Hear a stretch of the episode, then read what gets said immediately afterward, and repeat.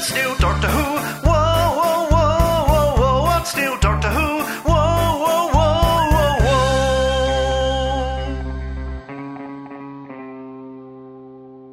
Hallo, Sie, liebe Whovians. Schön, dass noch jemand zuhört hier bei What's New, Doctor Who, ähm, der ja, Staffelrückschau von Staffel 11, die jetzt gerade vorbei ist. Mein Name ist Johannes Klahn und ja, ursprünglich war mal gedacht, das äh, Folge für Folge umzusetzen, aber dann war ich krank und dann musste ich viel arbeiten und dann war schon irgendwie die Hälfte, über die Hälfte der Staffel rum und dann dachte ich mir, ich glaube, ich werde einfach ein bisschen abwarten ähm, und ein bisschen, naja, schauen, wo wir am Ende stehen und dann einfach nochmal so eine, so eine Recap der Staffel machen. Und genau das soll das jetzt hier werden. Also ein bisschen die Folgen nochmal begucken, die ich äh, noch nicht weiter besprochen habe. Nicht zu intensiv und viele liegen jetzt auch schon einige Wochen zurück. Also auch da muss man erstmal schauen, was ich noch weiß. Ähm, aber auch so einfach ein bisschen, naja, einfach Resümee ziehen der neuen Staffel. Wo stehen wir mit Doctor Who? Was hat die neue Staffel so mit sich gebracht? Was hat funktioniert? Was hat nicht so funktioniert? Genau. Darauf habe ich Lust und ich hoffe, ihr habt auch darauf Lust, mit mir zusammen ähm, da ein bisschen reinzuschauen. Und wie auch, ähm, ja, wie immer eigentlich, lasst mich auch unbedingt gerne wissen, was ihr denkt. Am besten wahrscheinlich über Twitter. Schreibt mich an. Ihr findet mich äh, unter @jkonscreen ähm, oder ihr benutzt einfach den Hashtag OnScreenPodcast oder What's New Doctor Who. Ja, die letzten zwei Male, die ich äh, What's New Doctor Who gemacht habe, das waren für die ersten beiden Episoden der elften Staffel. Das heißt The Woman Who Fell to Earth, den Staffelauftakt und dann The Ghost Monument, in der die Doktorin ihre TARDIS zurückbekommen hatte. Und beide Folgen hatten mir gut gefallen. Schöner Einstieg gewesen. Ähm, sehr anders vom Feeling und ähm, ein bisschen mehr Zeit gelassen, halt bis zur TARDIS zu kommen. Letztendlich zwei Folgen. Und was ich mir gewünscht hatte, war an dem Punkt vor allem, ähm, dass man noch ein bisschen mehr die Companions kennenlernt. Also wenn schon drei Companions dabei sind, ähm, dann wäre es halt schade, wenn die alle nur sehr bleich bleiben. Und ja, wir haben dann in der dritten Folge Rosa ein bisschen mehr bekommen von all dem. Und das hat mich sehr gefreut. Also die dritte Folge Rosa hat mir gut gefallen und hat auch für mich gleich nochmal signalisiert, wie die neue Staffel Doctor Who auch in ja doch andere Richtungen geht, als das vielleicht vorher der Fall war. Also, beziehungsweise sich vielleicht wieder auf ganz, ganz frühe, frühe Zeiten zurückbesinnt von Doctor Who. Denn ja, Rosa, in der ähm, das Team, die Gang um die Doktorin ähm, versucht halt, also die Doktorin versucht, die Gang wieder zurück nach, äh, nach äh, Sheffield zu bringen, auf die Erde. Und mit der ja, neu dekorierten TARDIS wie das immer so ist mit der TARDIS, man ver, verpeilt dann auch mal ein paar Jährchen oder ein paar Kilometerchen und ähm, sie landen dann im Alabama von 1955, wo sie auf Rosa Parks treffen, die ähm, ja einen großen Einfluss auf die Civil Rights Bewegung in Amerika hatte, indem sie sich geweigert hat, den, äh, die, die den Bussen strikt zugeschriebenen Plätze für ähm, Weiße und für Schwarze ähm, Folge zu leisten.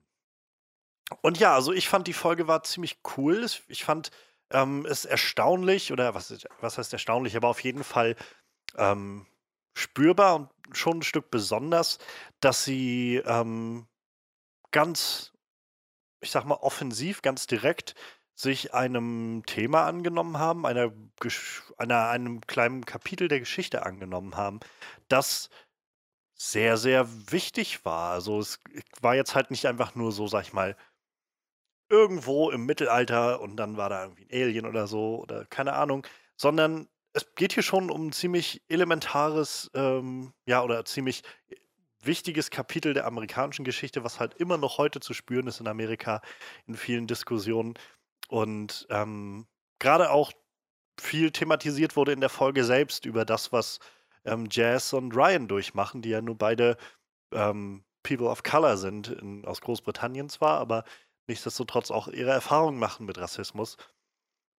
Und das Ganze dann ähm, zu erleben, wie sie im, ja, im Alabama von 1955 landen, was sowieso schon ähm, noch eine, ein etwas härteres Pflaster ist, was äh, ja äh, ethnische Auseinandersetzungen angeht. Das hat, fand ich, viel Potenzial geboten und ich habe mich gefreut, dass sie das halt wahrgenommen haben. Also es gab halt sehr schöne ruhige Momente zwischen, ähm, zwischen Ryan und Jazz und ähm, halt auch zwischen Graham und Ryan, die beide dann so ein bisschen mehr zueinander finden wieder.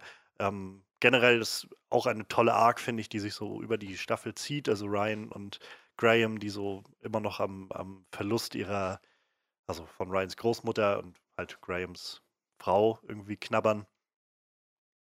Und alles das spielt so ein bisschen rein, aber natürlich auch erstmal das ähm, Zeitreise-Ding. Also, dass die drei Com neuen Companions jetzt auch überhaupt erstmal eine, gleich eine echte Zeitreise ähm, ja, sehen und, und erleben, das, das hat auch schon ähm, nochmal schön was transportiert, fand ich. Ähm, in der zweiten Folge, also im Ghost Monument, haben wir ja nur erlebt, wie sie das erste Mal auf dem Alien-Planeten waren und da halt auch das sehr, also damit sehr überwältigt waren und dann halt auf dem, äh, auf, in der zweiten Folge haben wir dann gesehen, wie sie äh, ja, durch die Zeit gereist sind.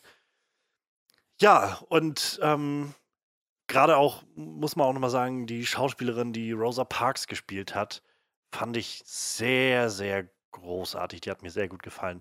Vanette Robinson hieß die Dame oder heißt die Dame. Und sie hat ja das irgendwie sehr gut eingefangen. Es gab sehr schöne Momente zwischen ihr und Jazz auch, als Jazz auf sie aufpassen sollte. Und ähm, das kommt, glaube ich, gleich zum nächsten Punkt, warum mir die Folge eigentlich auch sehr gut gefallen hat. Sie haben irgendwie ein schönes Konzept eingefangen, wie sie oder wo das Problem quasi bestand der Zeit, also mit diesem, ähm, mit diesem, ja, wie soll man sagen, Ex-Häftling ähm, aus dem Weltraumgefängnis und äh, der durch die Zeit gereist ist und ganz offensichtlich einfach ein Rassist ist, also zutiefst rassistisch ist und ähm, ja, durch nach seiner Entlassung aus dem Gefängnis zwar die ähm, die Fähigkeit genommen bekommen hat, Menschen zu töten, aber sich jetzt deshalb einfach gedacht hat, ich werde einfach verhindern, dass ähm, der Busfahrer, der Rosa Parks herausfordert bzw. anweist und den sie dann halt ähm, abweist, dass der den Bus an diesem Abend fährt und dadurch die Geschichte verändern. Das heißt, so ein Fixpunkt in der Zeit, von dem wir in Doctor Who ja immer wieder hören, also immer wieder ähm, so aufgebaut wird, das sind die Zeit ist halt nicht einfach immer nur geradlinig und so, aber es gibt Fixpunkte, die erhalten bleiben sollen. Und dass er einen so einen Fixpunkt halt ändern möchte. Und dadurch entbrennt dann einfach so ein Rennen, in dem ähm, dass die, ja, die Gang um die Doktorin versucht, ähm, immer wieder die, die abgeänderten Kleinigkeiten, die der ähm, Flüchtling oder der, der, der, na, nicht Geflüchtete, aber halt der Ex-Häftling so eingeleitet hat, immer wieder auszubügeln, sodass die Geschichte dann doch aufgeht. Und das hat mir sehr gefallen. Das fand ich war ein interessantes Konzept, um mal mit halt Zeitreisen zu spielen und so ein bisschen zu sagen, ja, wie kann man das Ganze drehen und wenden und, und in diesem Fall halt einfach versuchen, irgendwie immer wieder gegenzusteuern, um halt das aufrechtzuerhalten, was eigentlich bestehen muss. Ähm, ja, darüber hinaus ist dieser, also mir ist halt auch sein Name jetzt nicht mehr geläufig, aber darüber hinaus ist der ähm, Ex-Sträfling, Ex-Häftling ähm, halt auch relativ blass geblieben. Also es gab jetzt irgendwie keinen großen, weiß ich nicht, keinen großen Mehrwert an ihm. hat dann, äh, hat irgendwie ein bisschen was gemacht und irgendwann hat Ryan ihn mit seinem Vortex ähm, Manipulator war das, glaube ich, dann einfach nochmal durch die Zeit geschickt und dann war er weg. Und sie konnten Rosa Parks dann, ja, wieder wieder oder die, die Geschichte um Rosa Parks wiederherstellen. Ähm, sie haben das noch nett verbunden mit halt Graham und Ryans Geschichte ähm, über ihre ähm, ja, in der ersten Folge verstorbenen ähm, ja, Großmutter Schrägstrich äh, Frau Grace, die halt wohl sehr viel immer von Rosa Parks geredet hat als, naja, als, als People of Color, die ähm, sich damit auseinandergesetzt hat. Und gerade das war für Graham, glaube ich, auch nochmal ein enormer Schritt, das so wahrzunehmen, dass, ähm, naja, naja, dass, dass er auf einmal Dinge machen kann, die, also die sowieso aus Bereich des Normalen irgendwie raus sind und zum anderen halt darüber immer wieder auch Kontakt findet zu Grace und ihrem Vermächtnis. Das, äh, wie gesagt, hat mir sehr gut gefallen. Und als äh, großes Element, was irgendwie in, an, an ein paar Stellen immer mal wiederkommt in der Staffel, ähm, war spürbar, dass sie hier ähm, sich so ein bisschen zurückbeziehen auf die, glaube ich, frühe Zeit von Doctor Who, als das Ganze halt vornehmlich halt ein, eine, eine, eine so kleine Bildungssendung war, ähm, vor allem für Kinder, indem sie immer mal so kleine, ähm, ja, Edutainment-Pakete, würde ich fast sagen, mit reinpacken in die, in die Serie. Ganz am Schluss gibt es halt noch so ein, ähm, ein Element, wo die Doktorin halt nochmal so ein bisschen die Geschichte um Rosa Parks abreißt, mit so ein paar Bildern in der TARDIS und den anderen erklärt und halt gewissermaßen auch uns, dem Zuschauer, das dann nochmal erklärt. Und das hat mich dann doch daran erinnert. Und das finde ich ist auch eigentlich eine, eine nette Sache. Also, dass man dass man halt, wenn man schon so eine Serie hat, die sich so enorm mit Zeitreisen und so auseinandersetzt und so verschiedene Kapitel der Menschheitsgeschichte erforscht, ähm, warum nicht auch das mal wahrnehmen, um so ein bisschen darüber hinaus noch was zu transportieren an, an, an Wissen auch. Das kann ja, also schadet jetzt ja auch nicht unbedingt. Ähm, ja, und das ist natürlich die erste Folge, so wirklich, in der wir ähm, Jodie Whittaker dann in der, in der wirklichen Doktorenrolle angekommen ihr Leben. Also gerade in der ersten hatte sie ja nur großteils ihre Erinnerung nicht. In der zweiten war sie einfach noch viel unterwegs auf diesem neuen Planeten auf der Suche nach der TARDIS. Und hier ist sie jetzt mehr oder weniger voll in ihrem Element. Und ja, auch immer gleich bereit, ähm, wie in diesem Fall, dem Ex-Häftling ähm, Gefahren die Stirn zu bieten ähm, und gleichzeitig zu versuchen, auf Gewalt dabei zu verzichten wie gesagt, mag ich sehr dieses Element. Die Folge darauf, die vierte Folge, war äh, Arachnids in the UK. Die fand ich nicht so gut. Ähm, die hat mir, also das Konzept war irgendwie ganz, ganz interessant. Ähm, letztendlich war ja dann die Auflösung, dass es, ähm, wie ich mich jedenfalls recht erinnere, dass es jetzt gar nicht um Außerirdische oder sowas ging, sondern halt vor allem um so ein, so ein menschengemachtes Problem, dadurch, dass halt Giftmüll entsorgt wurde in so einem Bereich, ähm, wo, wo Spinnenexperimente auch irgendwie gelandet sind und so weiter. Also so genau habe ich das auch nicht mehr in Erinnerung. Ähm, ich fand die Inszenierung ziemlich creepy, also gerade was die Spinnen angeht, das fand ich. Und ich bin eigentlich schon jemand, der, also ich bin jetzt kein Spinnenliebhaber, aber ich bin auch niemand, der so direkt ausrastet, wenn er Spinnen sieht oder ausflippt und, und panische Attacken bekommt. Das habe ich nur bei Motten. ähm, aber ich habe halt schon gemerkt, dass ich das ziemlich creepy fand an einigen Situationen. Ähm, und gleichzeitig aber auch da, das sind, wie gesagt, diese Elemente, die ich immer an der Doktorin oder am Doktor generell mag. Ähm, dieses, diesen Respekt vom Leben. Und ähm, es gab halt dann auch so einige Momente, wo klar wurde, ähm, dass, dass, also dass ihr auch klar wurde, das sind halt einfach auch Tiere vor allem, die irgendwie leben wollen und keine, keine böse Intention haben mit all dem und so. Und da muss es doch eigentlich eine bessere Möglichkeit geben. Und ja, warum die Folge vor allem nicht für mich funktioniert hat, war, ähm, ja, war hauptsächlich der Antagonist des Ganzen. Ähm, denn ja, es, Robertson, glaube ich, hieß er, dieser ähm, sehr deutlich amerikanische Hotelbesitzer, der ähm, ja sehr auf Macht aus ist. Und ich bin immer dafür, dass man ähm, gerade, also dass man auch gerne, also dass, dass das Produkt, was man irgendwie anfertigt mit so Serien und Filmen, überhaupt mit Popkultur und so, dass das was aussagen kann und auch soll über unsere ähm, Gesellschaft. Aber man muss halt aufpassen, dass es nicht zu nicht zu dick aufgetragen wird, ist meine Meinung. Und in dieser Folge war es doch sehr, sehr, sehr, sehr dick aufgetragen. Ähm, mit ähm, diesem ganz offensichtlichen Stand-in für Donald Trump, der dann auch davon irgendwann geredet hat, dass er Präsident der Vereinigten Staaten werden will und so weiter, der halt irgendwie alles unter den Teppich kehren wollte und so. Und ich hab, also es ist halt relativ schnell klar geworden, auch so halt Hotelbesitzer, Trump-Hotels und so. Ich, ich kann das schon verstehen und das macht ja auch irgendwo Sinn, aber ich fand es dann irgendwann doch zu aufgesetzt. So, ich, ähm, ich finde es gut, dass man kritisch mit ähm, gerade auch so Sachen wie der amerikanischen Regierung umgeht. Ähm, aber ich glaube, dass ähm, für mein Empfinden müsste das ein bisschen, bisschen nuancierter und, und ähm, ja, nicht, nicht ganz so mit dem Holzhammer passieren. ja, ich muss sagen, um ehrlich zu sein, viel mehr ist auch gar nicht wirklich hängen geblieben bei mir davon. Also, das war halt auch noch eine Folge, wo wir ähm, Jazzes, also Jasmines ähm, Familie so ein bisschen kennengelernt haben. Ähm, da waren sie ja dann auch zu Gast. Aber ja, ähm, wie gesagt, so wirklich viel mehr ist da bei mir nicht hängen geblieben. Ich weiß halt nur noch, dass es relativ zum Ende dazu kam, dass der Robertson-Typ ähm, die Spinnen eine Spinne abgeknallt hatte. Mit, und das war irgendwie nicht so cool. Das fand die Doktorin nicht so schön. Wie gesagt, so wirklich viel mehr weiß ich gar nicht mehr von der Folge. Und das sagt, glaube ich, auch so einiges aus darüber.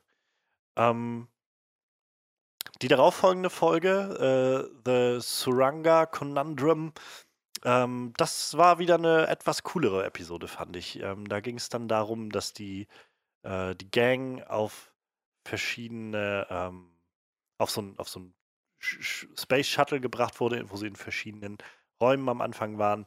Ähm, so eine, ja, im, im, Prinzip so ein fliegendes Krankenhaus.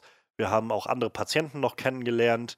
Ähm, einen Typen, der ähm, schwanger war aus einer anderen ähm, Spezies.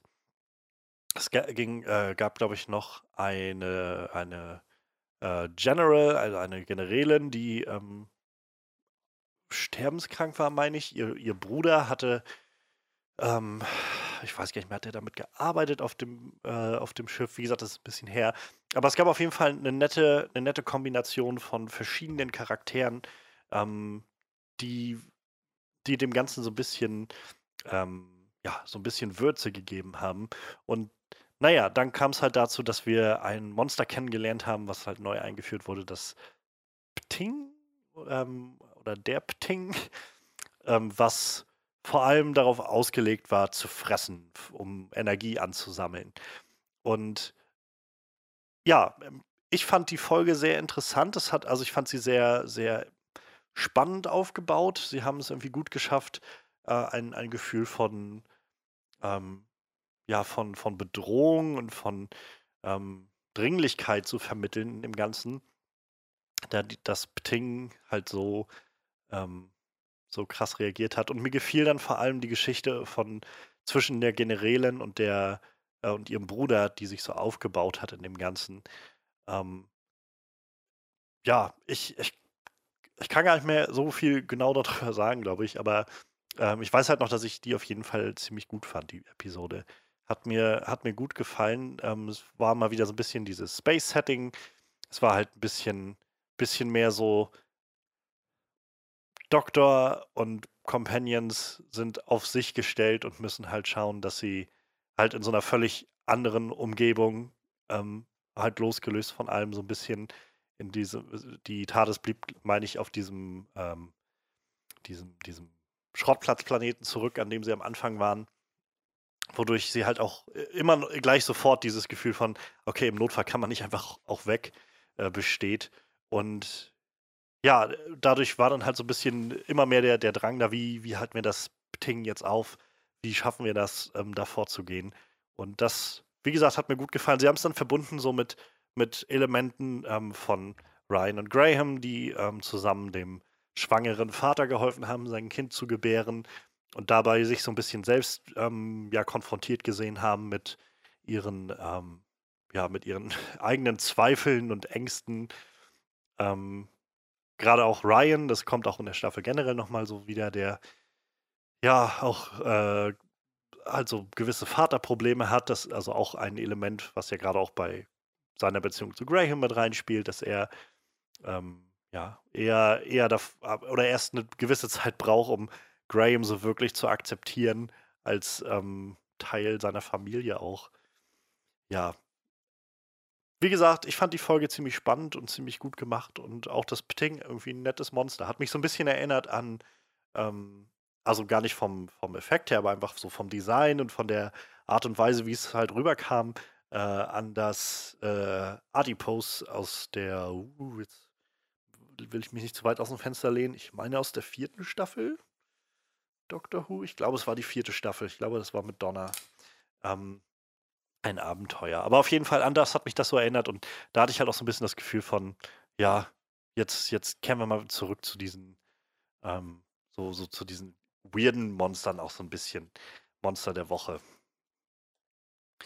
Ja, die darauffolgende Episode, die Folge 6, Demons of the Punjab, das ist, glaube ich, mit meine Lieblingsfolge aus der Staffel, wenn ich so drüber nachdenke. Ähm, die Idee fand ich halt schon ziemlich cool. Also gerade das, also so die, die Prämisse, dass Jazz halt sagt, nach allen ihren Gesprächen mit ihrer, ähm, mit ihrer Großmutter über ähm, deren ja, Vergangenheit und ihre, ihre Beziehung zu ihrem verstorbenen Großvater, dass sie, wie das halt so ist, wenn man eine Zeitmaschine hat, dann will man sowas halt auch, also kann ich das total verstehen, dass man halt sowas gerne mal wahrnehmen möchte und ähm, dass sie dann dorthin reisen ins Punjab, also in, in das Gebiet ähm, in Indien und das Ganze dann spielt wieder an so einem an so einem ja, Fixpunkt in der Zeit, so einem Kapitel, wo es, ähm,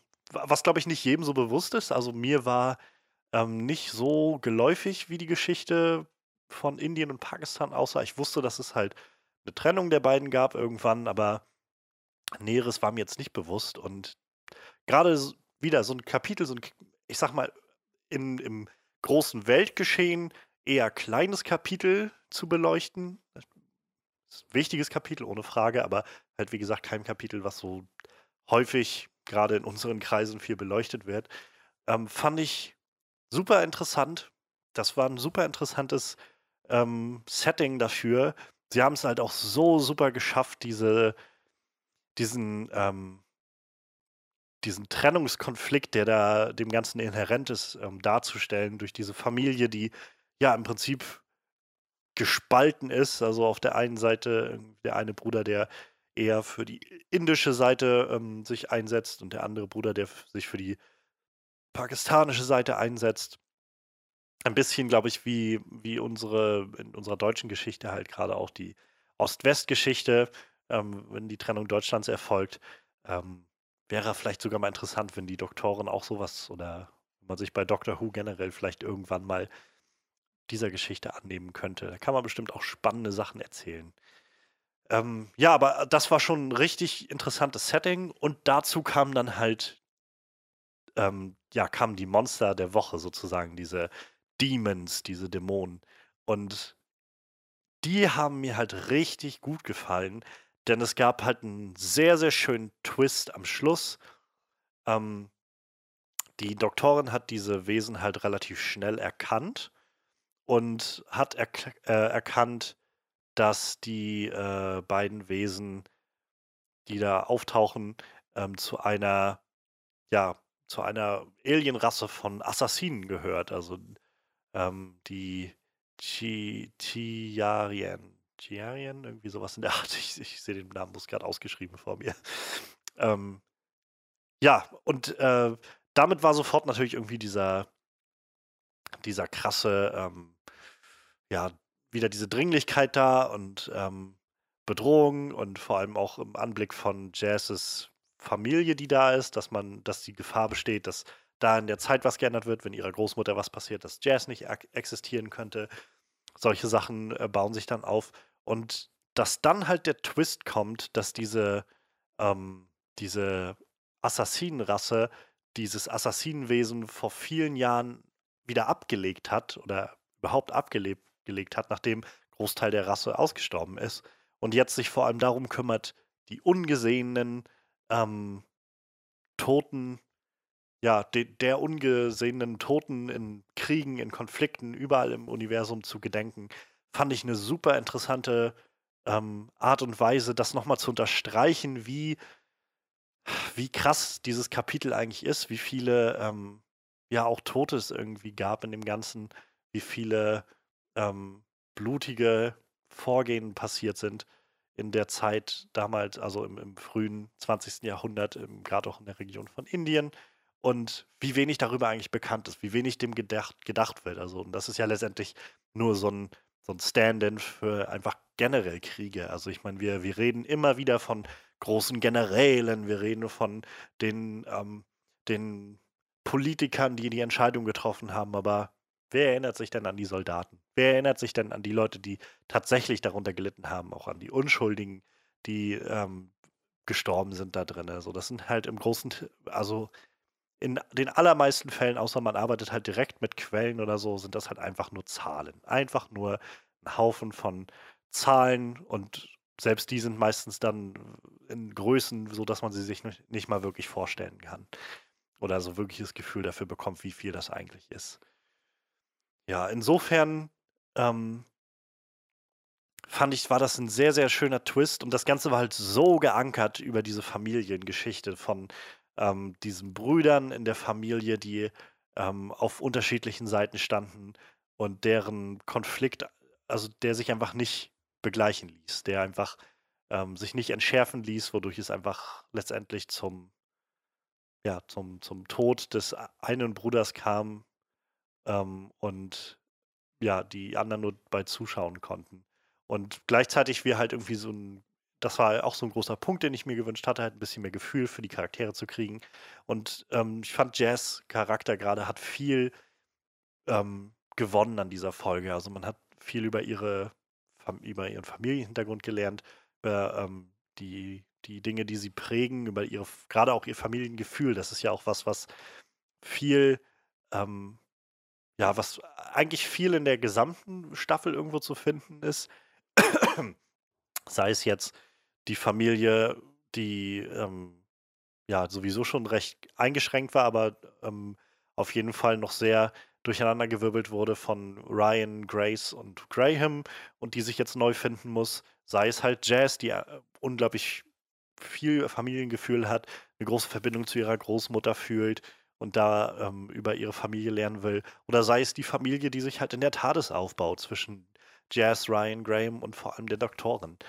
Und ähm, ja, also ich, wie gesagt, ich muss sagen, die Folge hat, ähm, war spannend durch, durchweg, fand ich gerade durch diese interessanten Monster und gerade der Twist und die, die emotionale Verankerung durch diese ähm, Nebencharaktere sozusagen der Zeit, in der sie waren, hat das Ganze sehr, sehr gut für mich umgesetzt. Ich habe, also ich habe mich sehr bewegt gefühlt, als das Ganze rum war und habe auch, habe wirklich viel gedacht, so ja, das, das war echt meine Lieblingsfolge bis zu dem Zeitpunkt. Und also ich mal gucken, ich muss auch noch so ein bisschen, ich glaube, während wir jetzt drüber reden, werde ich noch mal so ein bisschen ähm, auch realisieren, wo die anderen Folgen für mich landen. Aber definitiv eine der, der besten Folgen für mich der neuen Staffel. Und auch generell eine, eine wirklich, wirklich gute Doctor Who-Folge, finde ich. Ähm, Würde ich, würd ich auf jeden Fall empfehlen. Die darauffolgende Folge, Kablam, war wieder ein bisschen bisschen, also auf jeden Fall wieder sehr weltraumorientiert und wieder ein bisschen weirder, so nicht so, ähm, ja, nicht ganz so ernst, sag ich mal, wie die Demons of the Punjab und die gerade auch so viel reales äh, Material irgendwie zugrunde liegen hatte. Und bei äh, Kablam reden wir von einem ähm, galaxieweitem Shopping-Service, ähm, ja, der doch sehr, sehr stark an, also mich jedenfalls so an Amazon und so weiter und sowas in der Art erinnert hat. Ähm, betrieben von Großteil, also ich meine von 90% Robotern, ähm, 10% Menschen und das auch nur, weil sich äh, der, der Laden Kablam selbst dazu verpflichtet hat, mindestens 10% an, an echten, ähm, ja, an echten, äh, wie soll man sagen, organischen Wesen anzustellen. Und das ist tatsächlich auch äh, so eine, so eine Thematik, die diesem Ganzen ähm, zugrunde liegt, dieser ganzen, ähm, dieser ganzen Folge. So die Frage nach der Wertschätzung von, von menschlicher Arbeit, von dem, was die Menschen dort tun, wie, wie, äh, wie sie arbeiten, wie stark sie arbeiten und wie das von der Company teilweise entweder belächelt wird oder halt ausgenutzt wird. Und ähm, naja, wir, wir ähm, lernen dann halt so nach und nach, nachdem so einige Mordfälle passieren. Leider hat es ähm, Lee Mack gleich, also relativ zu Anfang erwischt. Ich habe mich sehr gefreut, Lee Mack in einer Doctor Who-Folge zu sehen. Ähm, ich schaue seit längerem schon immer gerne die ähm, britische ja, Panel-Show Would I Lie to You, in der zwei Teams halt gegenseitig sich immer Geschichten erzählen und die, das jeweils andere Team muss herausfinden, ob das eine Lüge war oder nicht. Und das eine Team wird von David Mitchell von The Mitchell and Webb Look, großartige, großartige Sketch-Comedy aus Großbritannien angeführt. Und das andere Team von Lee Mack, den ich vor allem da kennengelernt habe und der auch unglaublich witzig ist und trocken. Und das spielt er auch schon so ein bisschen raus in, in der Folge. Ich habe ihn vorher, glaube ich, noch nicht gesehen in Doctor Who irgendwo. Ich glaube, das war sein erster Auftritt. Ähm und ja, ich habe mich, hab mich sehr gefreut, ihn da zu sehen. Ich fand ihn witzig und habe seine Screentime sehr genossen. Wie gesagt, schade, dass er relativ früh gegangen ist dann. Ähm, ja, und auf jeden Fall, überall sind diese creepigen Roboter, die diese Kablam-Firma so mitleiten und, und organisieren. Und letztendlich ähm, sterben halt immer mehr Leute. Und die Frage ist halt, wer steckt dahinter? Und ja, letztendlich war es dann der, der Hausmeisterjunge sozusagen, bei dem Graham auch angefangen hat, äh, dem zu unterstützen. Ähm, ja, so ein bisschen mit dem, äh, ja, sehr, sehr frustriert von allen Entwicklungen, die da passieren, von der Art und Weise, wie die Mitarbeiter behandelt wurden. Ähm, ja, und äh, letztendlich mit, mit einem Plan, äh, in dem er, mit dem er die Roboter losschicken wollte, um ähm, galaxieweit sozusagen ähm, zu morden über ein ähm, tödliches, explodierendes äh, wie sagt man, äh, so, Luftpolsterfolie, über tödliche Luftpolsterfolie, wenn man die zerdrückt, dass es dann äh, zum, ja, zum Tod kommt. Und damit halt das Vertrauen der, der nicht Menschen, aber halt überhaupt der Galaxiebewohner in diese automatisierten Sachen zu, ja, zu zerstören. Die Doktorin verhindert das Ganze dann und ähm, der, ja, der Hausmeister kommt dabei zu, kommt dabei um, verliert sein Leben. Was ich er, also erstaunlich mutig fand, wo ich also nicht gedacht hätte, dass sie da hingehen, ist, dass sie die, die Freundin, also dass die Freundin des ähm, oder der Love Interest von dem Hausmeister, also äh, Kira hieß die Name, dass die tatsächlich sterben wird. Ähm, Charlie das äh, ja das dass damit so ein bisschen klar wird, dass Charlies Plan ähm, definitiv so vage ist, so, so unaufhaltsam irgendwo, an, also gerade diese durch die KI, die da, also die er mit antreibt, ähm, dass ja dabei auch Leute zu Schaden kommen, denen, denen er eigentlich nicht, äh, nichts anhaben will. Und ähm, das fand ich erstaunlich. Ich hätte gedacht, dass sie die irgendwie tatsächlich retten würden in irgendeiner Art und Weise, aber das, äh, ja, das ging wohl nicht anders. Da musste er wohl mit umgehen jetzt oder das musste er wohl hinnehmen. Ähm, was halt schade ist, weil, also der Charakter von Kira vor allem dann so ein bisschen, naja, die Rolle bekommt, dass sie halt einfach, naja, sie, sie verliert halt so ein bisschen die, die Eigenständigkeit ihrer Persönlichkeit und dient halt irgendwie dann doch nur wieder der Charakterentwicklung von Charlie oder halt dem, dem Plan von Charlie so ein bisschen. Ähm, aber davon ab, ja, also ich fand die Folge lustig an den richtigen Stellen und weird mit diesem ganzen Kablam-Ding. Ähm, aber vor allem auch sehr durchdacht. Also die ganze Idee von diesem Shopping, ähm, von dieser Shopping-Anlage, angefangen von dem Paket, was die Doktorin bekommt, wo halt drin steht, ähm, Help me, glaube ich.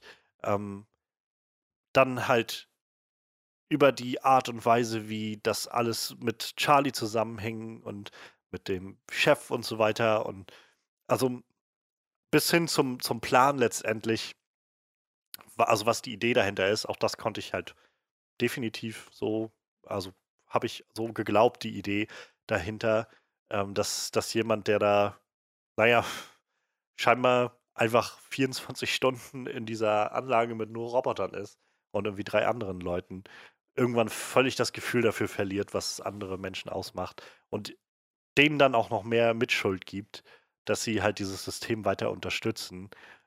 Was definitiv auch zutrifft auf uns irgendwie. Und das ist halt das, was ich meinte mit den ähm, Parallelen so und zu unserer Zeit und auch der Art und Weise, was unsere Gesellschaft ähm, angeht, ähm, darüber was auszusagen. Denn machen wir uns nichts vor, wir wissen alle gut genug, dass Amazon jetzt nicht der mitarbeiterfreundlichste Betrieb ist. Diese enormen Kosten, die, ähm, die der, äh, die dem ganzen ja, Unternehmen entstehen durch unglaublich schnelle Lieferungen mit allem möglichen Krams, den sie so haben, müssen irgendwo auch gedeckt werden. Und ich denke, dass da auch gerade die Bezahlung der Mitarbeiter eine Sache ist, die da relativ früh anfällt, also wo relativ früh ähm, ja, Abstriche gemacht werden. Ja, und ähm, insofern finde ich es eigentlich ganz nett, dass es halt nicht so einem auf den Kopf gehauen wird, zu sagen, hey, schau mal in den Spiegel, dann weißt du auch, äh, dann weißt du, wer auch mit Schuld ist an, daran, dass es halt diesen Mitarbeitern und überhaupt, dass es dieses System halt so kaputt ist, irgendwie, dass es den Mitarbeitern schlecht geht. Ähm, sondern halt einfach über so eine Parabel im Prinzip das Ganze so ein bisschen gezeigt wird, über diese Geschichte, die wir sehen, über halt schon völlig durchgeknallten Typen, diesen Charlie, der, ähm, der halt sich da an die Arbeit macht, ähm, unglaublich viele Leute umzubringen, um das Image von Kablam zu beschädigen. Aber auf der anderen Seite halt auch zu irgendwo klar zu machen, dass er definitiv ein Opfer des Systems ist, dieses großen Systems, was seine ja, was, was seine, seine Mitglieder, seine Untergebenen irgendwie völlig ausbeutet und abhängig macht. Und ähm, ja, die Leute, die halt vor allem auch was daran ändern könnten, ähm, die Konsumenten, die Kunden eben das nicht tun, sondern an vielen Stellen einfach dann ja sagen, es ist halt nicht so gut, aber naja, was soll's so. Und da nehme ich mich nicht aus, mir geht es halt auch so, ich ich habe meinen ähm, Konsum bei Amazon doch schon deutlich runtergeschraubt, muss ich ehrlich sagen, ähm, weil ich mich tatsächlich auch nicht mehr so wohl fühle dabei, viel da zu bestellen. Aber hin und wieder komme ich halt doch dahin, dass ich immer denke, hm, naja, naja, wenn ich jetzt nochmal was bestelle, also das, das kriege ich jetzt auch hier gar nicht so schnell und so. Und das ist halt immer der, der Preis, den man dann wohl ähm, bereit ist zu zahlen, halt den Preis, den man tatsächlich nicht selbst zahlen muss. Ich hoffe, das wird jetzt nicht zu politisch oder so vielen Leuten. Aber so, so sehe ich das nun mal. Ja, aber so sonst insgesamt fand ich gut die Folge, fand ich witzig, ähm, halt kreativ auch umgesetzt. Ähm, ja.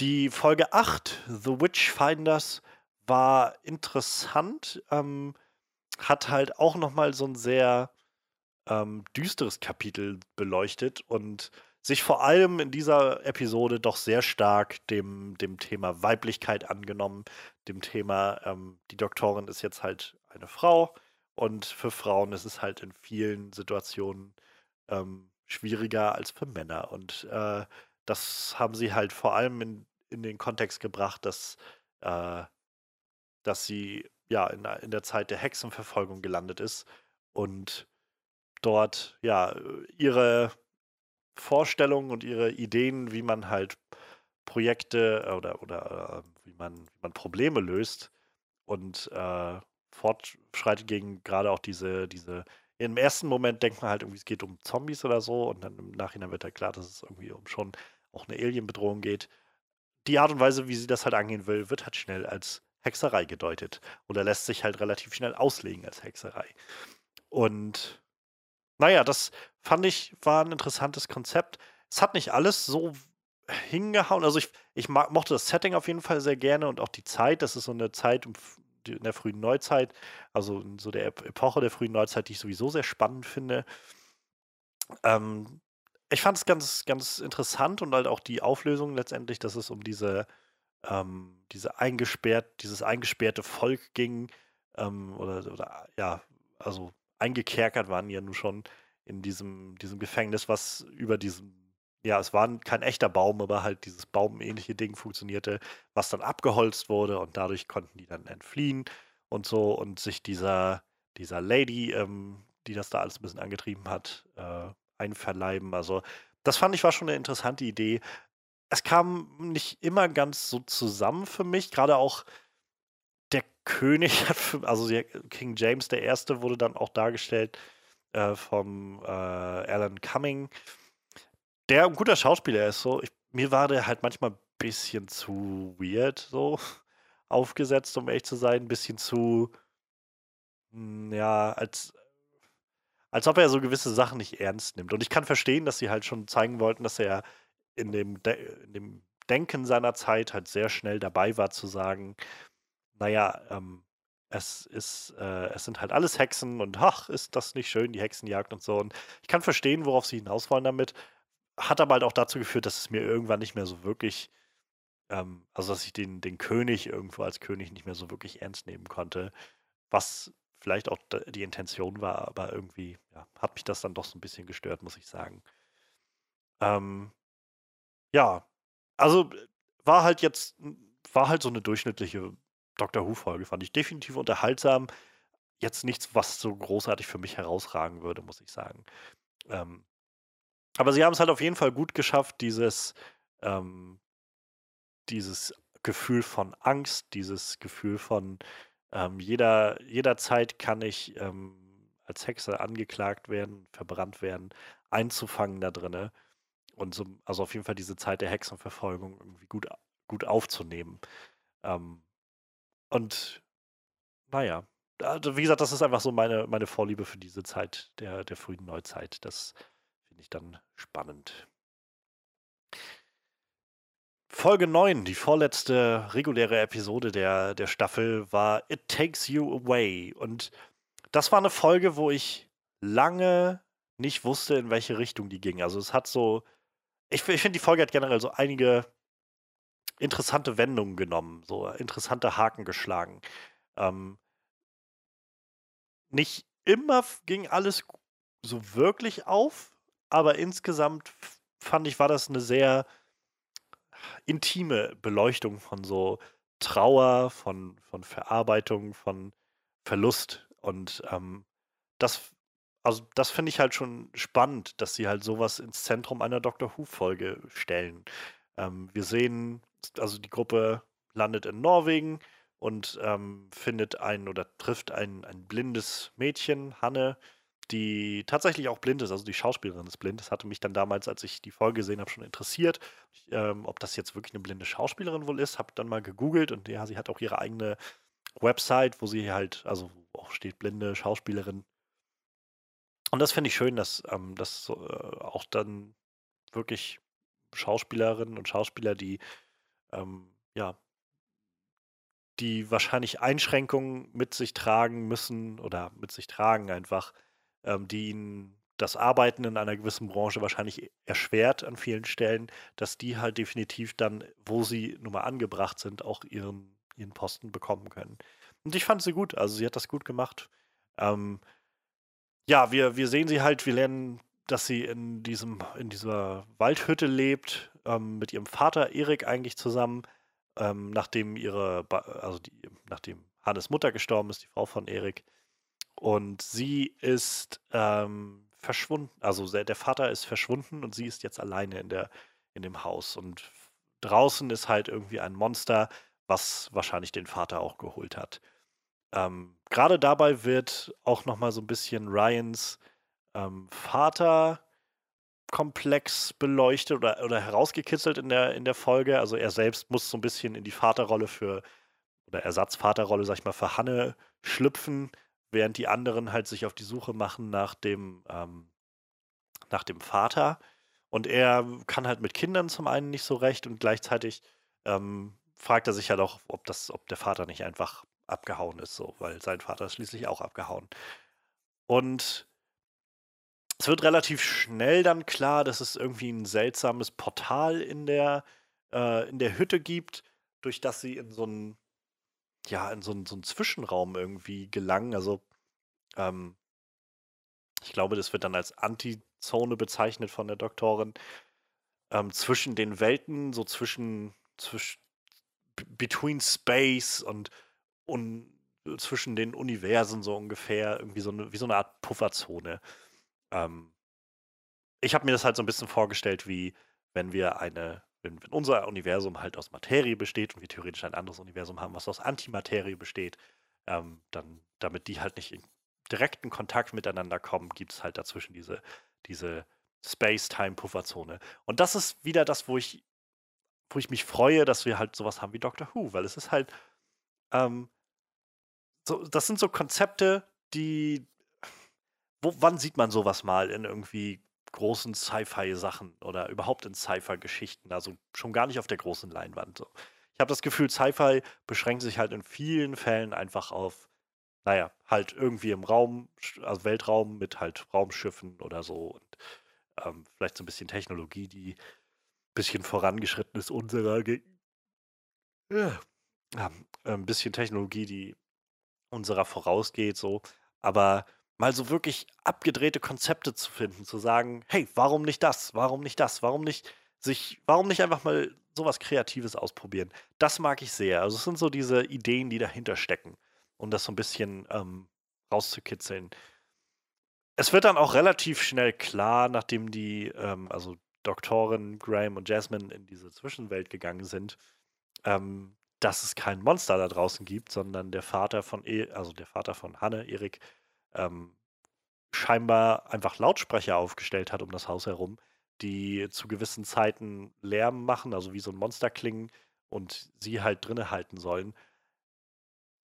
Das war halt so ein Punkt, den ich ich verstehe, also ich kann nachvollziehen, wie sie es gedacht haben und eingebaut haben, dass er halt gerade das blinde Mädchen irgendwie ähm, ja ihr sagen wollte, also ihr sie dazu ähm, ja nicht motivieren, aber sie dazu bringen wollte, halt das Haus nicht zu verlassen und so. Und das kann ich schon verstehen, aber ich habe halt gedacht, also das war so ein Punkt, der nicht so ganz für mich funktioniert hat, weil ich gedacht habe, was, also das ist schon Bad Parenting ähm, auf sehr, sehr hohem Niveau, würde ich mal behaupten wollen. Nicht nur, dass er seine Tochter halt da zurücklässt, seine Idee, das äh, Problem zu lösen, ist halt, ja klar, ich baue einfach Lautsprecher auf und lasse einfach zu einer gewissen Zeit immer, äh, sie denken, da draußen sind irgendwie Monster unterwegs. Und da, das war halt der Punkt, da war die Folge dann nachher irgendwann halb rum. Es gab halt auch noch so ein, so ein, naja, ähm, so, so ein, weiß ich nicht, wie man das nennen soll, ähm, so eine Art Wegelagerer, der in der, dieser Zwischenzone gelebt hat, in dieser Antizone, der ähm, ja irgendwie noch so ein Problem darstellte und sie ausrauben wollte und den, den äh, Sonic, der von der Doktorin klauen wollte. Und an diesem Punkt war ich halt echt nicht sicher, wo das Ganze jetzt hingehen soll. Ähm, es gab dann noch diese Motten, diese äh, Materie-Motten oder sowas, die einfach alles gefressen haben, die eingeführt wurden in dieser Zwischenzone. Und wie gesagt, ich war einfach überhaupt nicht sicher, wo das hingehen soll. Ich habe es vorhin schon gesagt, Motten sind Viecher, die ich nicht, nicht gerne mag. Das fand ich auch nicht so cool, das mit anzusehen. Ähm, Gerade auch diese riesigen, fetten, fleischigen Fellmotten irgendwie. Ne, das ist nicht so meins. Ähm, aber ja, sie haben dann, äh, wie gesagt, ich war so ein bisschen skeptisch an dem Punkt, was das jetzt hier werden soll. Und dann kam aber halt die, die Wendung, die das Ganze nochmal interessant gemacht hat für mich. Sie sind dann, also Doktorin Graham und Jazz sind dann in ähm, durch ein Portal, was sie gefunden haben, wieder zurück. Und ich habe da schon gedacht, so, aha, das ist ja jetzt ein Zufall, dass sie jetzt das Portal wiederfinden. Aber es war nicht das Portal, es war ein anderes Portal, das sie nämlich in die, in ein anderes Universum geführt hat, was halt ähnlich war ihrem Universum, ganz offensichtlich, aber ähm, ja, nicht, nicht dasselbe war. Also es äh, gab so Unterschiede, unter anderem war halt Erik da und die verstorbene Frau von Erik, Trine. Und beide schienen irgendwie glücklich und ähm, das war halt auch der Grund, warum er ähm, Hanne dann ähm, ja reingelegt hat mit diesen Geräuschen und so. Er wollte halt bei der Frau bleiben weil sie kann nicht mit zurück durch dieses Portal und so. Und das fand ich dann auf einmal wieder sehr interessant. Und dann kam halt noch der, der Clou der ganzen Sache, dass Graham dort auf Grace getroffen ist. Dass Grace, ähm, nachdem sie in der ersten Folge der Staffel gestorben ist, jetzt zurückgekehrt ist und ähm, ja, auf einmal dasteht und selbst sagt so, ich, ich weiß, ich bin gestorben, aber ich bin hier. So. Und ganz klar nochmal so ähm, head-on irgendwie aufgenommen wurde, diese, diese Trauerbearbeitung von Graham. Auch da muss man einfach nochmal sagen, so riesen, riesen Respekt an Bradley Walsh. Ich finde, der ist großartiger Schauspieler, also er hat sich als großartiger Schauspieler für mich erwiesen. Ich mag den Charakter von Graham sehr, sehr, sehr, sehr gerne in der Staffel. Und da kommt auch nochmal halt ganz viel hoch bei ihm ne, im Kontakt mit Grace. Ähm, in, in der Auseinandersetzung damit, dass sie halt eigentlich tot ist. Er versucht sich ja selbst noch davon zu überzeugen, dass sie halt nicht echt sein kann. Gerade wenn man anfängt, irgendwie das sich auch auf den Gedanken, also an, einzulassen, dass sie, dass man diese Person halt nie wieder sieht. Und dann auf einmal vor ihr zu stehen, ist, glaube ich, nochmal ein richtig, richtig harter Schlag. Und naja, äh, dann irgendwann kommt es halt, also kommen dann auch, ähm, kommen Ryan und halt auch Hanne dann durch dieses Labyrinth in der Antizone, die da so ein bisschen durchstolpern, bis in diese Welt und das Universum beginnt so langsam so ein bisschen, äh, so mehr oder weniger zusammenzufallen. Und es, ja, es wird so ein bisschen, es wird deutlich, dass das jetzt so nicht weitergehen kann und sie dort verschwinden müssen. Und wie, ja, wie man das erwarten kann, Graham, ähm, ja, Graham möchte nicht gehen, also von, möchte nicht von Grace Seite weichen. Ähm, und auch Erik will halt seine Frau nicht zurücklassen. Interessanterweise ist es halt für Hanne relativ schnell möglich zu erkennen, dass ihre, dass diese Trine dort nicht ihre Mutter ist. Sie hatte jedenfalls von Anfang an das Gefühl, das ist nicht meine Mutter. Ähm, interessant halt, dass das blinde Mädchen auch irgendwie dann diejenige ist, die es als erste sieht, sozusagen. Oder deutlich sieht auf jeden Fall da spielt dann halt so ein Element mit rein, was ich im Kern super interessant und clever finde, in der Umsetzung nicht ganz gelungen. Es geht dann um ähm, halt die Auflösung des Ganzen. Die Doktorin ähm, ja, deduziert letztendlich, dass sie auf äh, das Solitract, Solitract gestoßen sind. Ähm, ein, ja, eine Art Paralleluniversum, so dass das halt schon einen gewissen, ein gewisses Bewusstsein hat und denkt und ähm, versucht hat, mit dem ursprünglich halt mit unserem Universum zu interagieren und dabei halt immer nur Chaos und, und Zerstörung entstanden ist und es halt nie funktioniert hat, weshalb das Universum getrennt davon ist. Und ähm, jetzt halt sie das Universum eigentlich nur versucht, Wesen an sich zu binden, um nicht alleine zu sein. Fand ich auch super. Ähm, halt gerade auch dieses Gefühl von Einsamkeit, von alleine zurückzubleiben, ist, äh, denke ich, auch eine Sache, die vor allem Menschen betrifft, die jemanden verloren haben, die halt in der Trauerbewältigung stecken und versuchen, das irgendwie zu überwinden. Und ähm, insofern fand ich, haben sich da viele so, so einfach übergreifende ähm, Themen getroffen in dieser Episode. In der Umsetzung fand ich es halt ein bisschen naja, so, ein bisschen an den, ein kleines bisschen an den Haaren herbeigezogen, dass die Doktoren einfach so, ah, Moment mal, da gab es diese Geschichte, die mir mal eine meiner Großmütter damals erzählt hat. Und dann äh, fängt sie halt an, diese Geschichte wieder durchzugehen und so. Und das ist dann immer, wo ich so denke, ja, jetzt auf einmal gibt es halt diese Geschichte. Ich verstehe schon, warum das da ist und so, aber ich finde es immer ein bisschen holprig. Deshalb, wie gesagt, in der Umsetzung hat es nicht so ganz für mich hingehauen. Aber die Idee dahinter fand ich sehr, sehr clever oder sehr, sehr interessant. Hat mich er, äh, sehr erinnert an die elfte Staffel Supernatural, wenn ich mich recht erinnere, war das die elfte, in der die Darkness eingeführt wurde, also diese, diese Schwester von, von Gott sozusagen. Und ähm, da ja auch die Idee war, dass sie eigentlich am Anfang, während Gott alles erschaffen, wollte sie einfach auch nur beteiligt sein, aber es lag einfach in ihrer Natur, dass sie halt einfach zerstört hat ähm, und dadurch halt letztendlich äh, weggeschickt werden musste. Und ähnlich fand ich jetzt das Gefühl, war hier jetzt das mit dem Solid Tract, dass sie, ähm, dass, dass es halt eigentlich nur da sein wollte, nur beteiligt sein wollte und gleichzeitig einfach aus seiner Natur heraus es nicht sein konnte. Und deshalb so krampfhaft versucht, die Leute an sich zu binden. Und ähm, naja, letztendlich, wie gesagt, ähm, Hanne durchschaut die, letztendlich ist es eine falsche Trine, die einfach erschaffen werde, er, wird von dem Universum. Ähm, er durchschaut sie sehr schnell, während ähm, Graham noch ein paar Schritte braucht. Aber an dem Punkt, wo die falsche Grace dann ähm, ja relativ deutlich sagt, dass sie, dass er halt Ryan alleine lassen soll, ähm, ja, da ist dann, da ist dann ziemlich klar, dass das nicht so funktioniert. dass das nicht die echte Grace ist. Und da fällt mir auch ein, Ryan ist gar nicht in diese Welt mit reingekommen. Ryan blieb, glaube ich, in dem, äh, in dieser Zwischenzone zurück.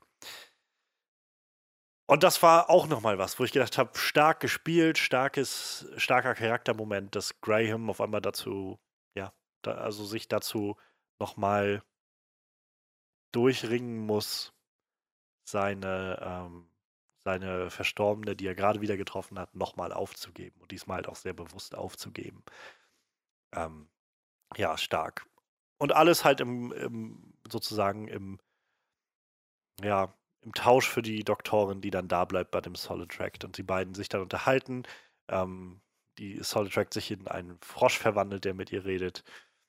Und ja, also ich, äh, ich fand es halt, ich fand es ziemlich clever. Also sie kommen dann relativ schnell auch zu dem, zu der Übereinkunft, dass das so nicht funktionieren kann und sie halt gehen muss. Ähm, aber gleichzeitig halt auch dieses Gefühl von, ich habe eine neue Freundschaft geschlossen. Ich, ich glaube, sie sagt es ja selbst dann ähm, in der Art, wie, also, dass sie halt ein neues Universum kennengelernt hat und eine gute Freundschaft geschlossen hat. Auch das, finde ich, trifft wieder sehr stark den, den Nerv von Doktoren, von Doctor Who, dieses, diese Neugier, dieses Offensein für alles Leben, für alles Denken und ähm, ja, das hat mir halt gefallen. So, wie gesagt, im Kern gefällt mir diese Folge eigentlich sehr gut. Ich mag sie von, von den vielen Ideen, die da drin stecken und gerade wegen der Charaktermomente sehr. Gerade auch zum Schluss, nachdem sie dann wieder alle zusammengefunden haben, ähm, ist ziemlich deutlich, wie sehr das alles Graham mitgenommen hat und Ryan sich über die letzten Folgen sowieso schon mehr mit Graham aus, also auseinandergesetzt hat, sie sich einander genähert haben und ja, er sich letztendlich auch Graham gegenüber so weit öffnet, dass er ihn halt als, als Grandpa, als Großvater, als seinen eigenen Großvater bezeichnet, also auch wirklich in die Familie sozusagen aufgenommen empfindet. Fand ich halt sehr stark. Hat mir gut gefallen. Ähm, wie gesagt, so ein paar Minuspunkte in der Umsetzung, einfach die ja, so ein bisschen holprig an einigen Stellen war. Ähm, aber hat mich auf jeden Fall überrascht an, an vielen Wendungen. Fand ich schön. Das Staffelfinale Folge 10, The Battle of Rangscore of Kolos, war auch nochmal eine schöne Folge, fand ich. Das war die erste Folge, wo ich so wirklich das Gefühl hatte, dass jetzt ähm, irgendwie auf einer großen Skala was auf dem Spiel steht. Und um ehrlich zu sein, fand ich das sehr schön. Denn wenn ich ehrlich bin, ähm, ich fand's halt, also gerade mit dieser neuen Staffel, die mal so ein bisschen was anderes probiert hat und so ein bisschen kleinere Geschichten erzählt hat, umso mehr wurde mir irgendwie bewusst, dass die letzten Staffeln, gerade die vielen, ähm, die vielen, vielen Stephen Moffat-Staffeln, relativ häufig immer wieder das Universum und ganze Planeten und alles irgendwie aufs Spiel gesetzt hatten und so. Und dass dieses Mal irgendwie die Doktorin einfach an vielen Stellen so in kleinere persönliche Momente eintaucht ähm, und da was verändern will, fand ich eigentlich sehr schön. Aber wie gesagt, das war jetzt das erste Mal, dass wieder groß was auf dem Spiel stand. Sie haben den Bogen geschlossen zur ersten Episode, denn Tim Shaw ähm, wurde äh, ja nochmal zurückgebracht. Und äh, ja, ich fand die Idee eigentlich ganz nett, dass er so, ähm, sich da als neuer Gott irgendwie betrachtet auf diesem Planeten, auf dem er da landet, nachdem die Doktorin ihn ähm, ja, ihn, ihn weggeballert hat am Ende der ersten Episode. Und ja, dann äh, er, er halt diese, diese beiden, ja, wie soll man, also ich weiß nicht, ich habe den Namen vergessen. Ax, glaube ich, hießen sie. Ähm, diese telekinetische Alienrasse, dass er sie ausnutzt, die halt ihren Glauben vor allem ausnutzt. Und ja, da, damit setzt sich, glaube ich, die, die Folge recht viel auseinander, so mit der Idee von, vom Glauben an etwas und ähm, wie leicht das irgendwie missbraucht werden kann, aber wie halt auch der Glaube an sich nicht unbedingt was Schlechtes ist. Ähm, und ich fand die spannend. Also gerade mit diesem, mit dieser Idee auch, dass der Planet selbst so ein, so ein psychisches Feld aufbaut, was einen durcheinander bringt, was einen dazu bringt, Realität anders wahrzunehmen und sich auch sehr schlechten Erinnerungen hinzugeben. Ähm, fand ich eine coole Idee weil es halt auch gerade nochmal unterstrichen hat, in welchem Punkt ähm, Graham auch gerade war in, dem, in dieser Folge. Also in der Folge davor hat er eben nochmal die unmittelbare Auseinandersetzung mit Grace gehabt, mit seiner verstorbenen Frau. Und jetzt trifft er in der Folge darauf den, ja, den Mörder von Grace im Prinzip wieder. Und ähm, auch wenn er nicht von dem Feld beeinflusst ist, spiegelt sich halt sein, sein, seine Unausgeglichenheit und sein Drang auf einmal nach Rache, ähm, der nur schwer irgendwie zu handeln ist, immer wieder in der ganzen Episode. Gerade durch die Verbindung aus der Folge davor fand ich es halt auch ziemlich glaubhaft, dass Graham an dieser Stelle dann sagt, ja, ich, äh, ich, ich weiß nicht, also ich denke, ich werde ihn umbringen, wenn ich auf ihn treffe.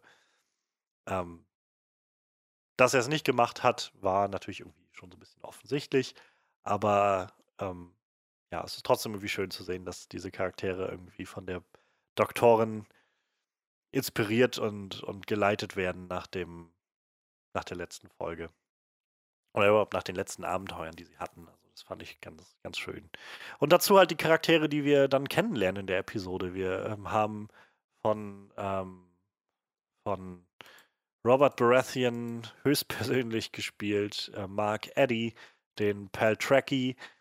Ähm, er macht das großartig in dieser Episode, diesen, einen, einen Soldaten, also Pilot war er, glaube ich, und so nach und nach dann die Geschichte irgendwie klar wird, was, was passiert ist, warum die dann dahin sind auf diesem Planeten zum, zum Kämpfen und dass sie halt einfach alle so langsam durchdrehen durch dieses psychische Feld, was dort vorhanden ist. Und halt letztendlich die, die, ähm, die Auflösung kommt, dass Tim Shaw diese anderen beiden ähm, telekinetischen ähm, Superwesen irgendwie deren Glauben missbraucht hat, um für ihn Planeten zu entführen und jetzt anfangen wollte, halt die Erde auch zu, ähm, ja, zu vernichten, zu auf jeden Fall zu stehlen, wie auch immer. Ähm, für mich war diese Episode halt vor allem so, so nochmal so ein, so ein eher bombastisch, so ein bisschen mehr actionlastig, dieses Finale. Ähm, wir haben viel gesehen, einfach so, was die Charaktere gelernt haben über diese, über die Zeit mit der Doktorin zusammen ähm, wie sehr sie auch beeinflusst werden und inspiriert werden von ihr. Und das hat mir halt sehr gut gefallen. Also ich fand gerade auch dieses Spannungselement war da, dass das Ganze bis zum Schluss durchgehalten hat. Und ja, in dem Sinne sehr schön auch zu sehen, wie Graham und Ryan zusammengearbeitet haben, um dann nachher Tim Shaw fertig zu machen. Und ihre ja, ihre Lösung war halt nicht, ihn einfach umzubringen, sondern in eine dieser, dieser Kryokammern zu stecken, in der er dann jetzt erstmal gefangen ist. Ähm, ja, ich kann gar nicht mehr so viel dazu sagen, glaube ich, zu der Episode. Ich fand sie jetzt halt auch nicht herausragend, aber ich fand sie durchaus, also einfach gut unterhalten. Das so, wie gesagt, hat mich eher so an die Moffat-Folgen erinnert, wo es eher wieder um so große Skala und große, alles steht auf dem Spiel ähm, Stakes geht und so. Und ähm, in diesem, diesem Sinne fand ich die Folge einfach, einfach gut. Also netter Ausklang für diese Staffel, so nettes, nettes Finale, was nochmal so den Bogen gespannt hat zur ersten Folge mit Tim Shaw, den ich eigentlich auch als Monster ziemlich cool finde, muss ich sagen. Also eigentlich eine, eine nette Figur. Also nett im Sinne von spannendes Monster so. Ja. Und dann haben wir halt noch das, äh, das Neujahr-Special gehabt, Resolution. Ähm, das erste Mal, dass wir kein Weihnachtsspecial bekommen haben in den letzten Jahren, sondern halt stattdessen ein Neujahrspecial. Und auch das finde ich ist eigentlich eine nette Neuheit. So, ich, also, ich finde einfach schön, dass es überhaupt diese Specials gibt, so diese, diese ähm, Abenteuer, die so ein bisschen größer sich anfühlen an vielen Stellen und so ein bisschen mehr Production Value haben, finde ich. Ähm, ob das jetzt zu Weihnachten spielt, das ist natürlich die Tradition der letzten Jahre, aber ob das jetzt da spielt oder halt zum New Year's Day, finde ich halt, also eigentlich nicht wirklich von Belang. Ähm, und mir hat das neue Special Resolution sehr, sehr gut gefallen. Sie haben es halt genutzt, um zurückzukehren zu einem der, naja, zu den Doctor Who-Villains schlechthin, halt den Daleks, die wieder einzuführen. Und auch das ist irgendwie so ein, so ein Running Gag ja geworden, also sowas, wo auch ähm, ich mich immer wieder so ein bisschen drüber freue mit meinen, wenn, wenn ich mit meinen ähm, Huvien-Freunden darüber rede. Klingt so, als ob ich mir die jetzt ausdenke gerade. ähm, ich und meine, meine Huvien-Freunde, die ich definitiv habe. Ähm, aber so dieser Running Gag von, letztendlich heißt es immer, die Daleks werden dann in der letzten Schlacht alle zerstört und irgendwie kommen sie dann doch wieder und irgendwo ist wieder, immer wieder einer.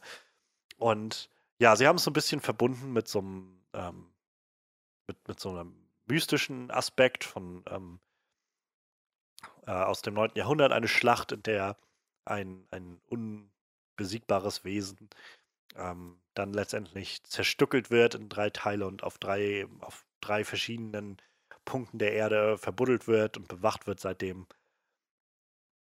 Und ähm, nun jetzt quasi zum Neujahrs, Neujahrstag 2019 zwei Archäologen in Sheffield eines dieser Teile wieder ausbuddeln und versehentlich durch ultraviolettes Licht, was eigentlich, also was halt gang und gäbe ist bei solchen Sachen, ähm, wiederbelebt wird, sich wieder zusammensetzt und die eine, ja, die eine Archäologin sozusagen ähm, gefangen nimmt und sie dann steuert. Und auch da muss ich halt erstmal sagen, riesen Respekt an die Schauspielerin Charlotte Ritchie, die diese ähm, die Archäologin gespielt hat wahnsinnig gut. Hat mir großartig gefallen, was sie gemacht hat. Ich hab, fand sowohl ihre halt eigentliche Persönlichkeit, die sie da spielt, ähm, die Lynn halt super sympathisch, wie sie auch dieses, ähm, dieses, dieses kleine, diese kleine Liebelei, die sich da anbahnt zwischen ihr und ihrem Kollegen ähm, Mitch, das fand ich halt super sympathisch, super herzlich. Und gleichzeitig hat sie es halt geschafft, an dem Punkt, wo dann der Dalek sich auf ihren Rücken festgesetzt hat, was auch schon uh, diese Vorstellung von diesem tentakligen Dalek, der da auf deinem Rücken sitzt und sich dann in das Fleisch irgendwie reingebohrt hat und sie dann kontrolliert hat. Und ab da an habe ich ja auch super abgekauft, wie sie einfach richtig freigedreht hat und so dieses, diesen Evil Dalek im Prinzip immer rausgelassen hat. Auch da haben sie es sehr schön geschafft, so diese typische Dalek-Stimme mit dem, ähm, mit ihrer eigenen Stimme so übereinander zu legen, das creepy genug klang. Und naja, und die Doktorin, die jetzt dann auf einmal konfrontiert war mit halt wiederkommenden Daleks, mit, ähm, mit dem Problem, dass sie ihre, ähm, ja, dass sie jetzt irgendwie die Daleks aufhalten muss, oder den Dalek aufhalten muss, der nicht nur ein einfacher Dalek war, sondern halt einer der ersten, die von Skaro ähm, ausgewandert sind und ähm, auf der Erde gelandet waren, halt im 9. Jahrhundert. Und dadurch auch noch ein Stück weit unzerstörbarer war, ein Stück weit ähm, unkaputtbarer war. Und, und äh, ja, der Dalek, der jetzt mit Lin bewaffnet sozusagen dann die, den Kreis zieht und äh, anfängt, seine, also so typische Dalek-Teile wieder einzusammeln, fand ich sehr, sehr schön. Sie haben auch nochmal Unit angesprochen, dass Unit halt nicht mehr wirklich existiert. Ähm, und naja, die Doktorin, die halt so Stück für Stück versucht, immer an diesen Dalek ranzukommen. Es gibt halt so ein schönes, so im der zweiten Hälfte oder so über die zweite Hälfte hinweg so ein, so ein schönes Katz- und Maus-Spiel irgendwie zwischen Doktorin und Dalek, der erstmal immer so einen Schritt voraus ist. Und dann haben wir die, äh, das Aufeinandertreffen, das ich auch sehr, sehr cool fand. Also das erste Aufeinandertreffen, wo der Dalek ihr halt vor allem auch erstmal äh, Angst anjagen will und so, bis sie halt dann ne, have a scan, so, ihn auffordert, einmal zu scannen und halt festzustellen, dass sie Timelord ist und dann halt auch zu festzustellen, dass sie halt der Doktor ist, die Doktorin ist. Ähm, fand ich großartiger Moment. Und auch da finde ich immer schön, dass die Daleks halt, er hat halt schon so seinen, seinen gewissen, ähm, so seinen, seinen, seinen Plan, was er zu tun hat. Aber sobald halt der Doktor im Raum ist, ähm, ändert sich halt der Plan. Und der Plan ist halt dann immer Doktor töten. der Doktor ist der Feind aller Daleks. Und ähm, sehr schön wurde das am Schluss nochmal deutlich, wo sie dann in, äh, in diesem Regierungsbunker waren mit den Codes für ähm, die, oder wo der, wo der Dalek versucht hat, sich einzuhacken in die ähm, Sendemasten da, diese ähm, Satellitenschüsseln, um eine Nachricht nach Skaro zu schicken und die, äh, die Dalek-Flotte hinzuschicken. Und ähm, nachdem die Doktorin dann das, äh, das Schutzschild der TARDIS aufgelöst hat, war halt das erste, also war es auch nur sofort da, dass der, dass der Dalek einfach gefeuert hat, immer auf, auf sie halt, die anderen halt völlig ignoriert hat. Fand ich sehr schön. Ähm, naja, und wie sich das dann ergibt über die, über die Folge, also über das Ganze hinweg, nachdem der Dalek wieder seine seine übliche Dalek-Form angenommen hat, mit all seinen Teilen.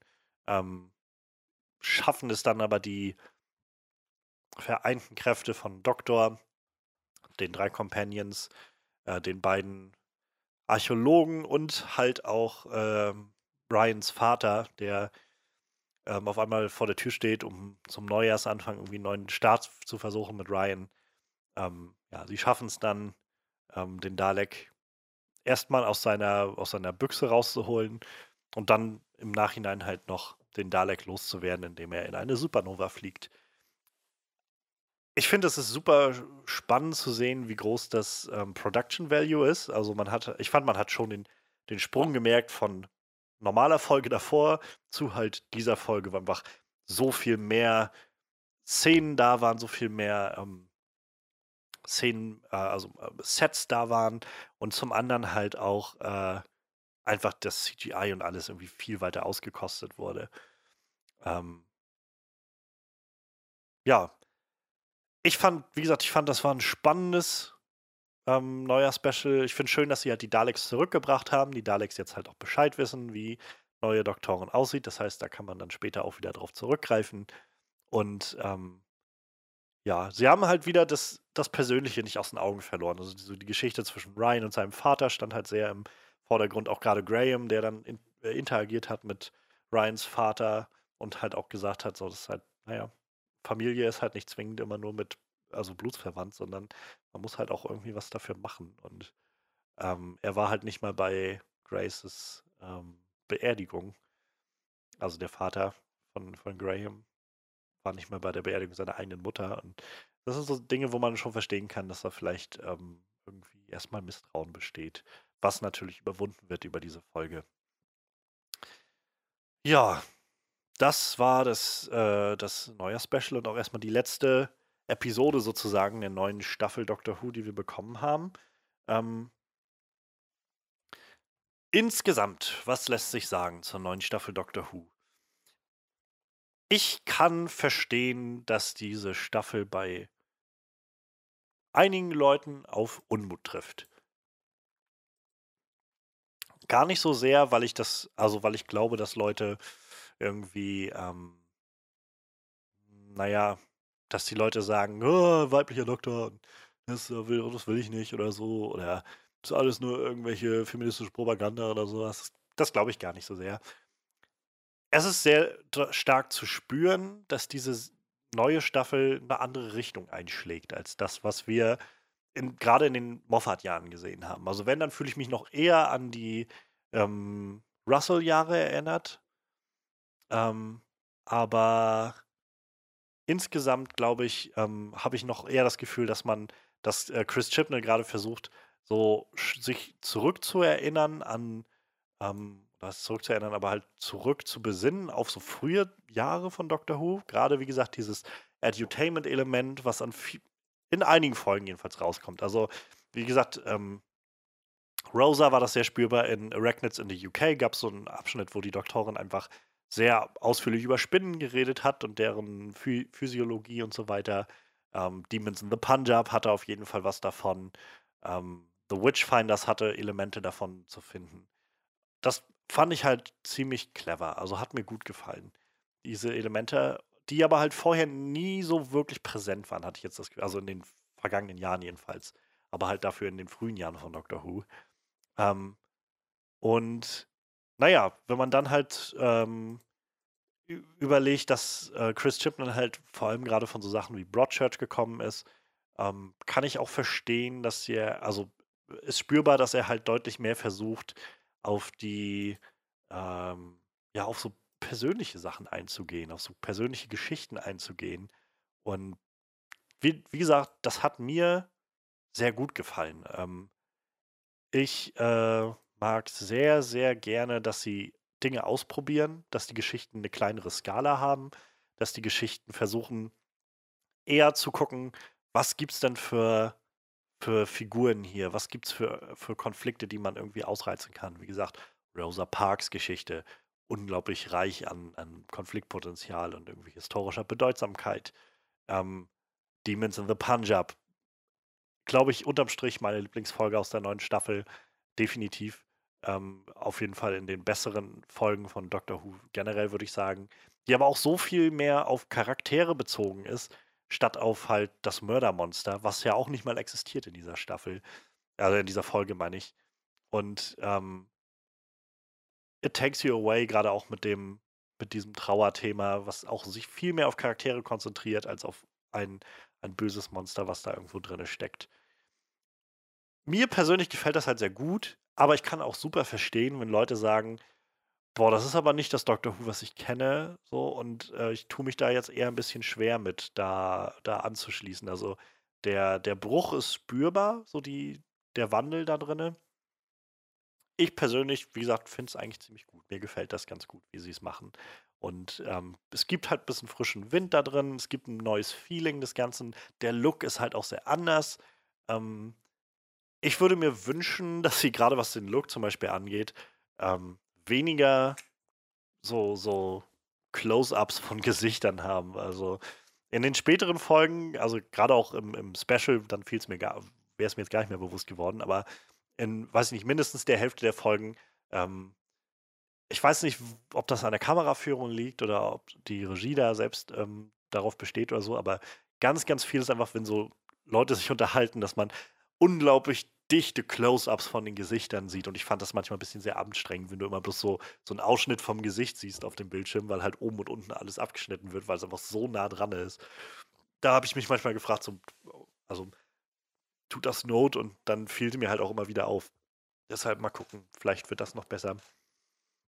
Ähm, ich hoffe halt auch, dass sie vielleicht noch ein bisschen ja, sensibler, sag ich mal, werden oder nuancierter an einigen Stellen glaube auch immer, ist ein bisschen schwierig in so eine 45 Minuten bis, weiß ich nicht, 100 Minuten Folge irgendwie, äh, 45 bis 60 Minuten Folge, alles irgendwie reinzustecken und ähm, dann auch so umzusetzen. Deshalb keine Ahnung, ob das, ähm, naja, ob das so immer machbar ist, alles so nuanciert zu machen. Aber wie gesagt, so gerade wie in Arachnids in der UK, wo ich verstehe, was der Sinn dahinter ist und ich das auch eigentlich ganz clever finde, also ganz gut finde, die Botschaft dahinter, aber man muss es, glaube ich, ein bisschen besser verpacken, so insgesamt.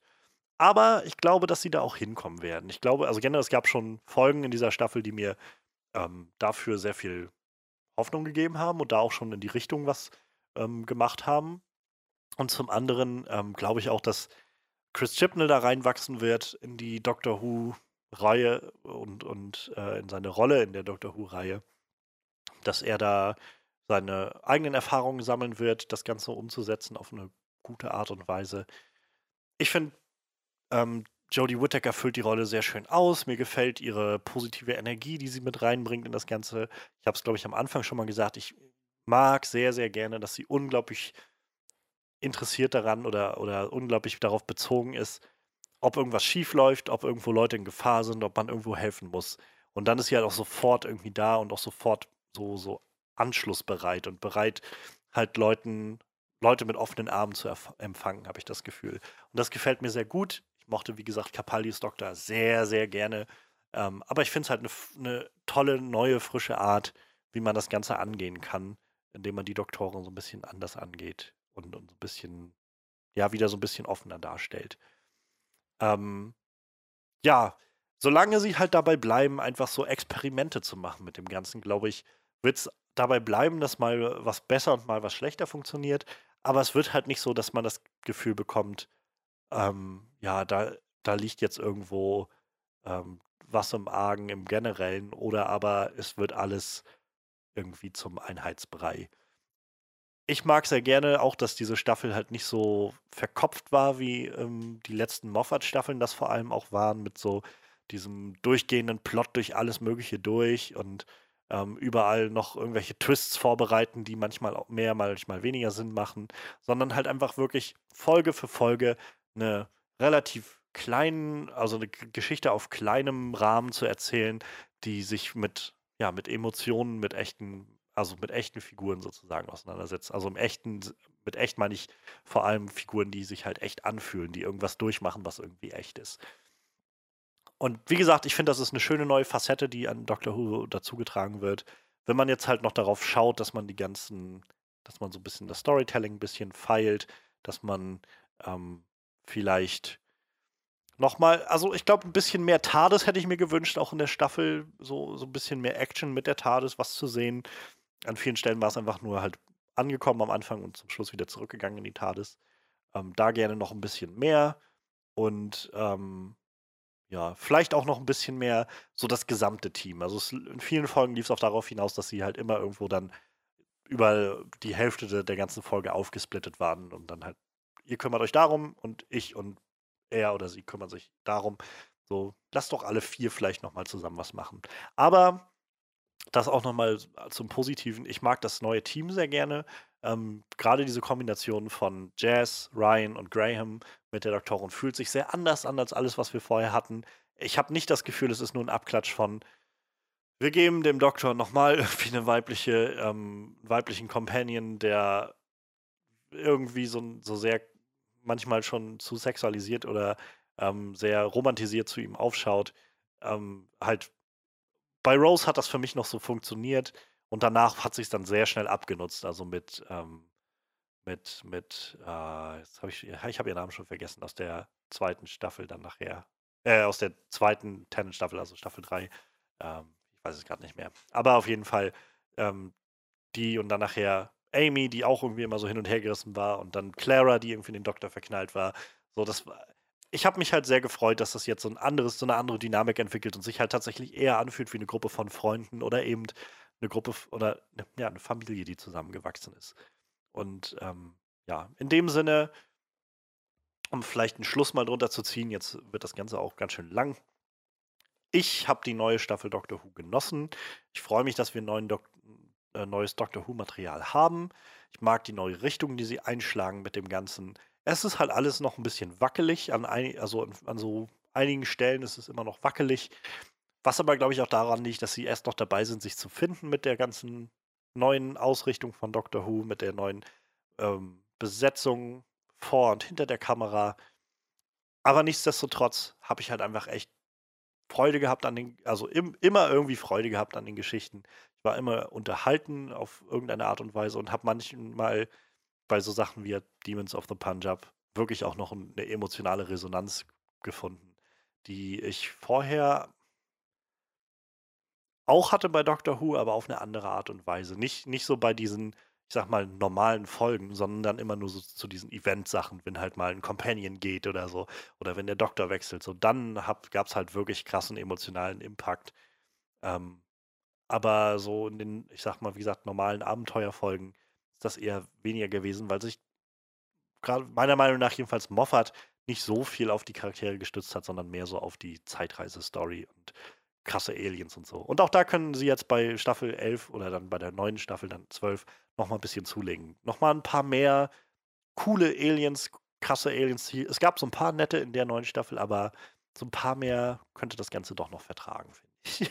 so sowas so wirklich Ikonisches noch schaffen. So, ist halt schwer, glaube ich, an so Sachen wie die Weeping Angels nochmal ranzukommen oder sowas. Aber probiert's. Macht noch ein bisschen coolen Kram. Ja, das sind meine Eindrücke zur neuen Staffel Doctor Who. Und wie gesagt, ich kann auch jeden verstehen, der irgendwie sagt, oh, ich weiß nicht, ob mir diese neue Richtung so gefällt. Wenn es euch so geht, wenn es euch geht wie mir, wenn ihr irgendwo dazwischen steht oder so oder einfach nur was loswerden wollt zu irgendeiner der Folgen oder zu der Staffel insgesamt, lasst mich das gerne, gerne wissen. Wie gesagt, ihr findet mich auf Twitter äh, jkonscreen oder ihr schreibt den unter dem Hashtag OnscreenPodcast oder dem Hashtag What's New Doctor Who einfach ein paar Sachen und äh, dann finde ich das und dann habe ich auf jeden Fall Lust, mit euch in Kontakt zu treten darüber. Ja, und da, ansonsten würde ich sagen, hören wir uns das nächste Mal wieder, wenn Doctor Who, also in dieser Art jedenfalls, wenn Doctor Who wieder anläuft für die nächste Staffel. Ich meine, die soll auch erst 2020 kommen. Meiner Meinung nach sollen sie sich die Zeit nehmen, die sie brauchen. Wenn es gut wird, bin ich damit zufrieden. Ähm, und ansonsten hört auch gerne rein in unseren Onscreen-Podcast, mit dem ich zusammen mit Manuel und Frederik mache. Ähm, wo wir über Filme, also immer gerade auch die aktuellen Filme viel reden. Nächste Woche werden wir wahrscheinlich über Hellboy reden und darauf die Woche steht Avengers Endgame an, auf den freue ich mich schon sehr. Und äh, auch äh, haben wir gerade eine, eine, Game of Thrones Review-Reihe am Laufen. Also ja, es gibt viel zu, viel zu hören bei unserem Onscreen-Podcast, den ihr auf Soundcloud findet. Ich freue mich, wenn ihr mal reinhört. Und in diesem Sinne wünsche ich euch jetzt einfach noch eine schöne Zeit, einen schönen Raum und äh, haltet die TARDIS fit, denn wir sehen uns bei der nächsten, hören uns, sehen uns bei der nächsten Doctor Who Staffel wieder. Bis dahin, macht's gut. Bis dann.